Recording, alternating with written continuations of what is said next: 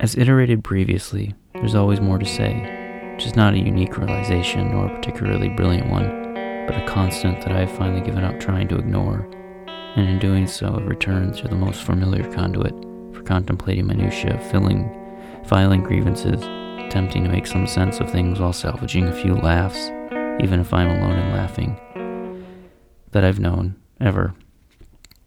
I figure now is the link between then and eventually. I'd prefer to ride into the horizon, forget the bridge altogether, let alone the toll for safe passage, especially if I'm alone and laughing. Recording for Anodyne. Something lives only as long as the last person who remembers it. Be careful they don't see the statues in the house. What's the word I want? I've been wondering myself about was what to call it, because I didn't know whether to call it Anodyne again.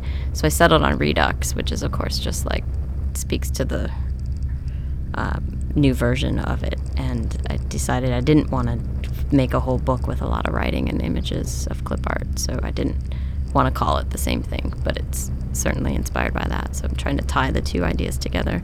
But that felt like a hard decision, actually. Well, that seems to be something you've really carried with you through up till now, is like the important conversation of a community of making stuff.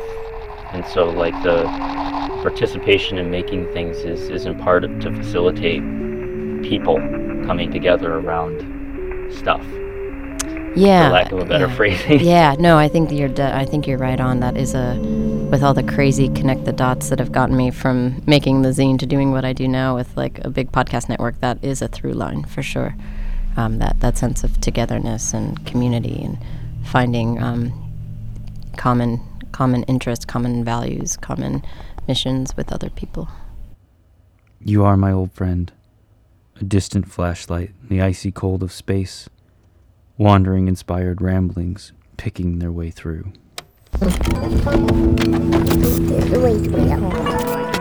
Samples from Anodyne Redux. Sometimes old rage, truths that should have been told. It's a transcribed sound sample from a self-help cassette. Deep letting go. Out of my vast sample library of sound and spoken word. When Julie sent me the Redux request in the mail, I was working on editing the transcribed text into poetry. So I picked one up, and then I ended up going to, she gave a presentation, and I ended up going to it and, making the connection because she announced it at the end of her presentation. By the way, you might, pick up a copy of my zine and yada yada, and that's how I found it. I have been advertising Anodyne mostly through Twitter, right? And I've had no lack of entries, but I did go to one sort of unconference in New York a couple months ago and just put a pile of them out to see if anyone would take them and do anything with it. And I only got one back so far, but it's so good. It's like one of my favorite signs ever. And the excitement of knowing like this stranger, I don't know who it is, picked it up off the table. It just said "for you." It was like the sign, and it just said "for you!" exclamation point, just to see if anyone would bite, which is a little bit how it used to be, where I would like leave piles of these signs and invitations for people to take. And so she might be the only person that plays along, but it was such a great sign to get back, and it was excellent. Just arrived yesterday, in fact. So Stop and Listen is actually a little project that I did a while ago where I would draw footprints on the pavement where I found a particular beautiful spot for listening that I'd be walking down the street and I'd be arrested physically, sonically by a space, and I would carry chalk with me and I would draw footprints on the ground, and then I would write "Stop and Listen." And that would be a little indicator to someone that was walking down that same pathway to do the same, and they might have an experience similar to the one that I did.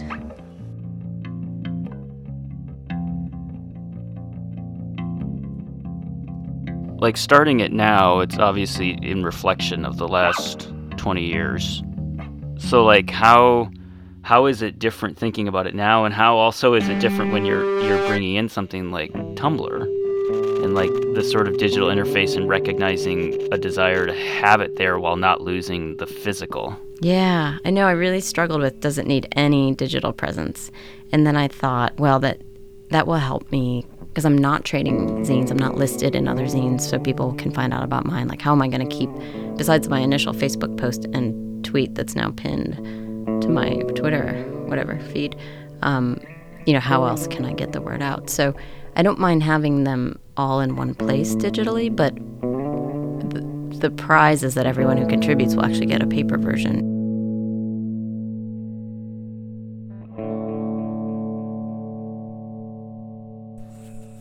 I wonder if there's a little bit of this that works because it's non-digital, and it's because otherwise it's like, it's Twitter, right? It's just a list of things people write. You know, you may as well just have a 140 character limit on a long Tumblr scroll. So I think putting a little brick in like this is like, it's a tapestry idea, you know, and it's those blankets or whatever. So I think being part of a digital unit is, in many ways, it's not worth a curse. It's just like, if she asked me to write this digitally, it wouldn't have meant the same. I wouldn't have thought about it the same way. And while I do, you know, I had to send an email to a friend who's putting a book together for a friend's 40th birthday, and I thought about it and I wrote the email, and she's going to print that in the book, and that's nice, and I thought about it. But I thought about this, and this was a different thing, you know? Like, you commit something to pen and paper and you send it off in the post. It's a little bit less immediate and it's more purposeful, and I think I love these collections of, I mean, it's still just a collection of individuals' thoughts. I mean, I don't know if it's necessarily more than the sum of its parts. They're all, not that they're tied together, but maybe it is when you see the thread that's going through people. But I don't know, it's hard to tell, but I certainly think the analog idea of it brings a different approach out of people, and maybe that helps the thing have more resonance. Incorporating all of them back, and anyone who reads a Tumblr will never hold those in their hands. So I still feel like I'm rewarding the people who participate and care enough to, you know, I haven't decided if I'll make extra copies for people who aren't contributing, but I kind of like the idea of the Tumblr just being the signs too. And I've also decided I don't think I'm necessarily going to fill up the rest of a zine with other ramblings. I don't actually have the time to do that. So I'm going to try to do more of a broadsheet that has like all of, more of a poster size thing that has all the signs that get contributed back with a little bit of text to kind of explain what it is. But this one's way more about what people send me. It's not as much about like what, you know, my internal musings, angst-ridden, you know, rants and things. Yeah, so you're a little more of a curator. Yeah. Of other people's music. Yeah, which I guess is very consistent with what I've been doing for the last 15 years. Yeah. Well, and it's interesting because when you do, there was something about when you write it down on paper that forces you to, at least in my mind, you think about the words you're writing down more as if it's more permanent than what you put digitally. Yeah. Whereas digitally, it's like, oh, I'll go back and edit my grammar errors if I want to, or... Yeah. Or I'll just update. You know, you can't. This is a one, like, what's the one status update for, you know, for this project? You can't update your update. Right. Are you thinking you'll keep sending requests to all the same people, or is the idea to try and keep going to people who haven't responded as you build it? Yeah, it's totally. I wouldn't repeat anyone. So it's just like, okay. I think I'm gonna wait and see what kind of layout I start working with when I get more back. But I think I'll go for something symmetrical, like 30 or 40 of them per issue, but always have different ones. And then hopefully, you know, once the first one's out and people see it, there's more interest in participating. And it's just like, it can just like live on its own. It's out there now. I have mostly sent to people who have seen my invitation and responded, but there are a handful of people I've just decided I'd love to reignite a correspondence with, so I've sent them signs, sort of it will be surprises in their mail, you know. But they know I did the old one, so it won't be completely out of context. And what's interesting is when I posted the Facebook thing, kind of impulsively, I didn't give it a whole lot of forethought. I mean, I had a vague plan in my head, but the people from that time in my life who responded, you know, was really, and some people had pictures of old issues. My sister put up a picture of a t-shirt. You know, it was like so cheap that for Hanukkah every year I'd be like, here's my zine, or here's a t-shirt with, here are like t-shirts I thrifted and then went to my friend's screen printing studio and made t-shirts for all my like cousins, you know, who were like, what is this? But, you know, some people still have that stuff. People keep stuff. So it's kind of great.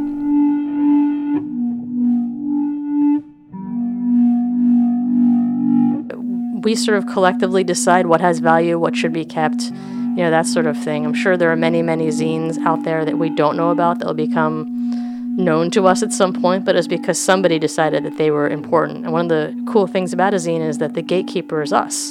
You know, it's not some person from on high, you know, hundreds of years into the future making a decision that they were significant because of X, Y, or Z specifically. You know, we collectively are the judge of what's of value.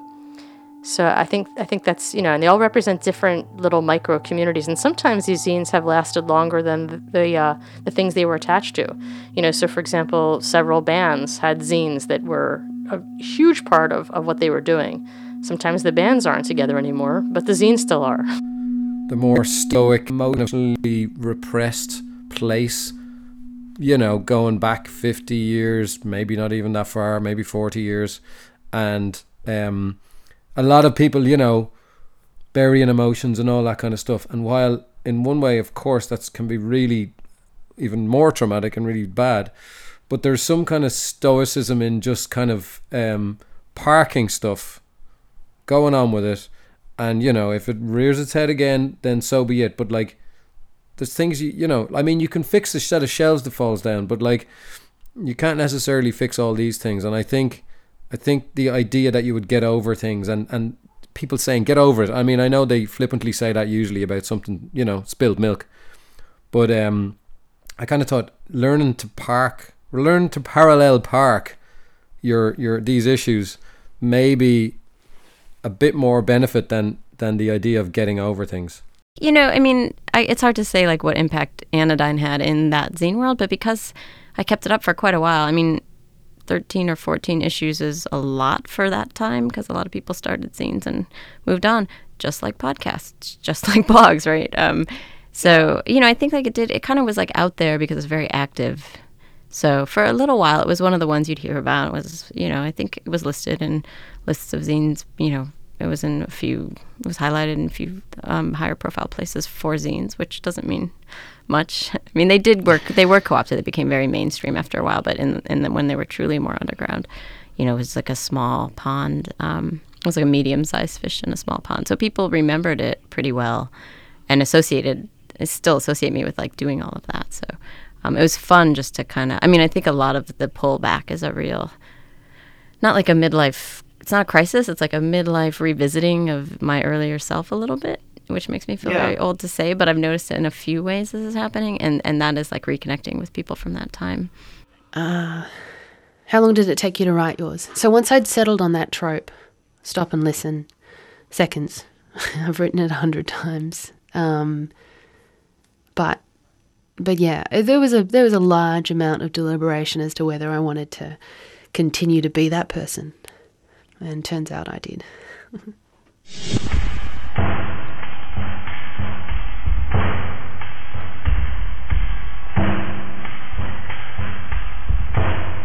Suspect a partnership between nearsighted and farsighted has obscured vision so severely, though I'm not sure it has everything to do with my eyes. Somehow from this faraway planet seems more valid than world. As distance stretches out, it snaps back into place. Such a nice twang.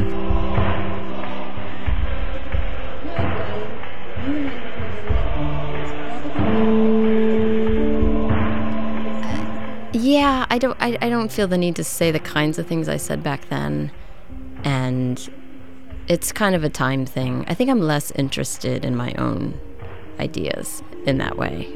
I'm actually just more interested in other people's ideas. I certainly have ideas and I believe in them, etc., but I find other ways to express them. And, you know, I guess I have all these other outlets. That's the other thing. I use, as most people, well, I won't say most people, I feel very strategic about the way I use social media, so that becomes an editorial outlet, not just an update about my life. You know, or if it's an update about my life, it is disguised It's editorial disguised as an update about my life. And I think a lot about the kind of public, I would say as most people do, but I think a lot of people don't think about what they're putting out. So I feel like I've got a kind of curated, careful approach to that, and maybe that's enough. And that doing the side project would just become a burden more than anything. But maybe, who knows, I say that now, maybe one side will be the signs and the other side will just be like, 9-point font of like crazy rantings from midnight, writing sessions. I don't know. We'll see. Everything that you post says something about you, but some things say more about you than others. And I think that I think I was playing it very, very safe. I'm not. I am what might be called a stalker on social media. I don't post very much, but I love looking at what other people are doing. And I'm very careful about what I post. I read a quote by Walter Mosley, or I read an interview with the author Walter Mosley in the spring issue of the Paris Review, and I immediately thought, I want to post this on Facebook. I think this is people should know this about, like, he's being irreverent about the choices we make as a creative person, and realizing that, the fragility of those choices, I guess. And I was like, I want to post this thing. And then I kind of thought, maybe I shouldn't. And then it goes through this whole questioning. And then the whole thing that you're posting then becomes far too analyzed in this way of like, what does it reflect on me rather than just its inherent beauty? So that's why I try not to post too much, because I don't want it to be too character driven. And now, in essence, the quick answer is no. I did not think about what this was going to say about me, or if I did, I knew I was playing it so safe that I knew that I wasn't taking a risk, and I like that, because so much can be misinterpreted online and through text and through through printed matter, and so I'd rather just play it safe.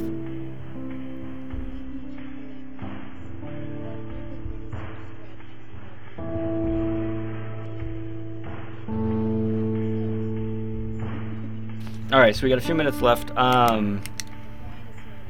So what with deciding to do this again, and I know we've talked about this some, so I know this is kind of retreading, but I think, speaking too about how you said, like, someone leaving that stuff out and someone did respond. I think it's very much as a reception feels like a gift, and that, like, the looking over the old ones you did, like, I can imagine that, like, getting one of them was like a gift from wherever.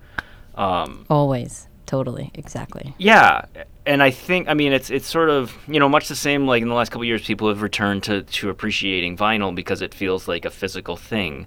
Is that partly feeding, as well as your own creative need to do it, like, why you want to still make a physical thing when, it's still a lot of work even to put them up online? Does it make sense what I just asked? I felt like kind of like two questions in one, but I will say that, like, everyone that I receive now is totally exciting. There's always that sort of sense before you open the envelope of what's inside.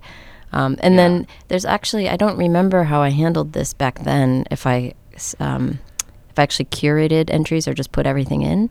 I think I was pretty open to whatever came back. I'm actually a little bit more picky now. And there are a few that have come back that I don't want to include. I just don't think they're very thoughtful. I think people just, like, dashed something off and sent it back. Now, if they happen to dash something that I find appealing, it might still get into the magazine. But there's a sort of a line that if people... I guess the easiest way to say is, like, there have been a few entries in the new batch that I'm not that excited about. And then I feel like that is where my own aesthetic taste is going to guide the actual... outcome, which feels as much my offering as all of the people who've contributed. So I am, right. Maybe it's just, 15 years of being a curator, first and foremost. I just can't let go of that quality control a bit. Well, and you get this, I imagine, at least I know it sort of in my brain, like the part of your sort of artistic moment then becomes assembling them together in a certain pattern, which is very different than the metadata of an upload. Yeah, definitely. And I should say, even though I said that earlier about feeling a little weird about most of the signs coming in pre-election, there's also an upside to that, which is I actually wouldn't want the issue to be burdened by one common response to, a new reality. And while it could be a document of a time, which would also be very important, and I regret missing that opportunity a little bit, Anodyne has never been a political thing. Maybe in the broadest cultural political sense, you could say it was, because it was DIY, and I managed to make it for free, and sort of stayed out of the major publishing industry. But for the most part, it is meant to just be something a little bit less circumscribed by a particular tone. So at the end of the day, it's probably fine that we'll have signs from before the election and after the election. It's same for any kind of, thing that you make. I make the zine. You might say for any zine, you look at it, and somebody who knows nothing about zines and is completely outside of it might be like, why would anybody waste their time? These photographs, they're all photocopied, it looks terrible, and there's a typo here, and haven't they proofread it? And oh my God, who cares about this obscure band that nobody heard of? That person is not going to get it, and it can't be explained to. But for the people who it is intended, if it finds its audience, it's done its job. It's served its purpose. And the zine, or the zine, all the zine does, or the podcast, or whatever the thing you're making does, is all it does is it's a vehicle for delivering that idea. If there's an opportunity to connect, to be part of something, to say that, someone I meet that contributed to this zine, I don't know them in any other way except for that we both contributed, then we're connected. We're connected in that way. And I don't think there's anything more important in life than feeling connected. It's had to sort of recede for me in terms of the new issue. It's taking longer than I thought it would, just because I cannot find the time and energy to work on it when I want to. And I think part of it's just being a parent now, having a child, being a parent as opposed to the other form of a parent as one word. And that extra energy that I have really goes into raising my kid with my husband. So yeah, I guess there's a little bit of guilt that's come in. I don't think people are waiting for it.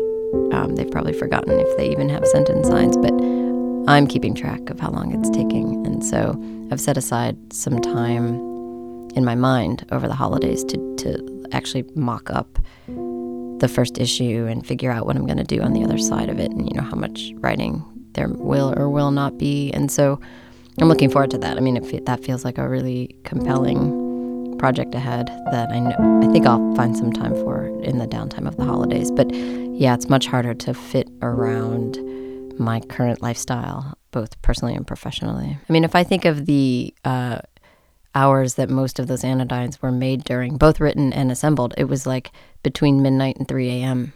And I don't have that. I can't burn the candle like that anymore. I'm getting a lot out of this. I hope that when I send the signs back to people, they get something out of it. I hope that participating, they get something out of. I hope they getting a piece of mail that isn't a bill, is a small little enhancement to a day kind of thing. I just, no, except I'll just say, I don't know how you're going to put this all together, but I will just say that, Julie, I've said this to you many times before.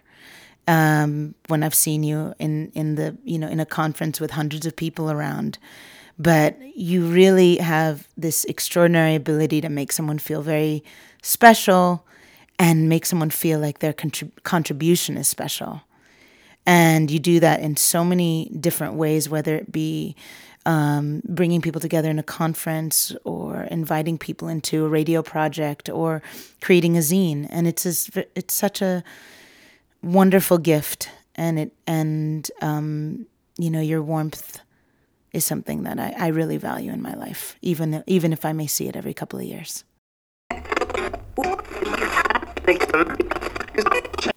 I'm Allison McCabe. I'm an independent reporter for NPR's Arts and Culture Desk.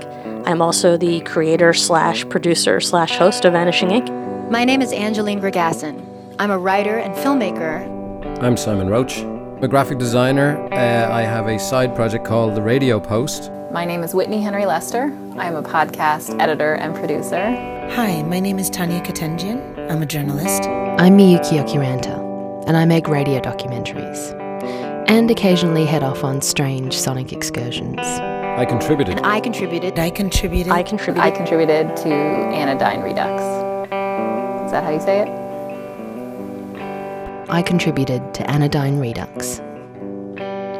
All right. All right. Talk to you soon. All right. Take care. You too. Bye. Bye.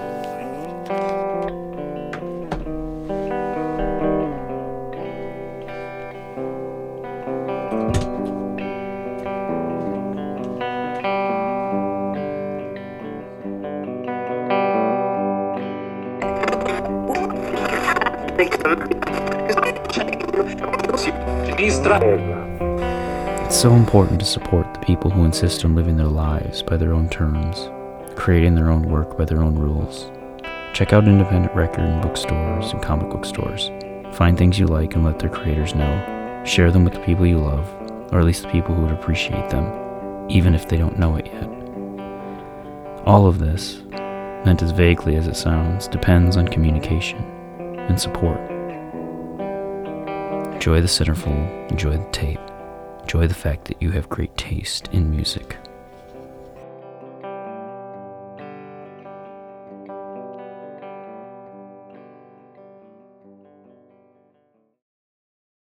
So, if you'd like to play the kids with sign game, or already have and would like to play again, or know someone who you think might like to play, or need some advice, or want to Conte Francis tape, or just feel like ranting about the general chaos that seems imminent, or perhaps you'd like to rave about it, please send your comments along with a brief statement to Anodyne.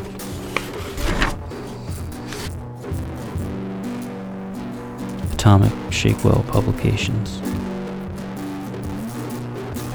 Silence to say goodbye.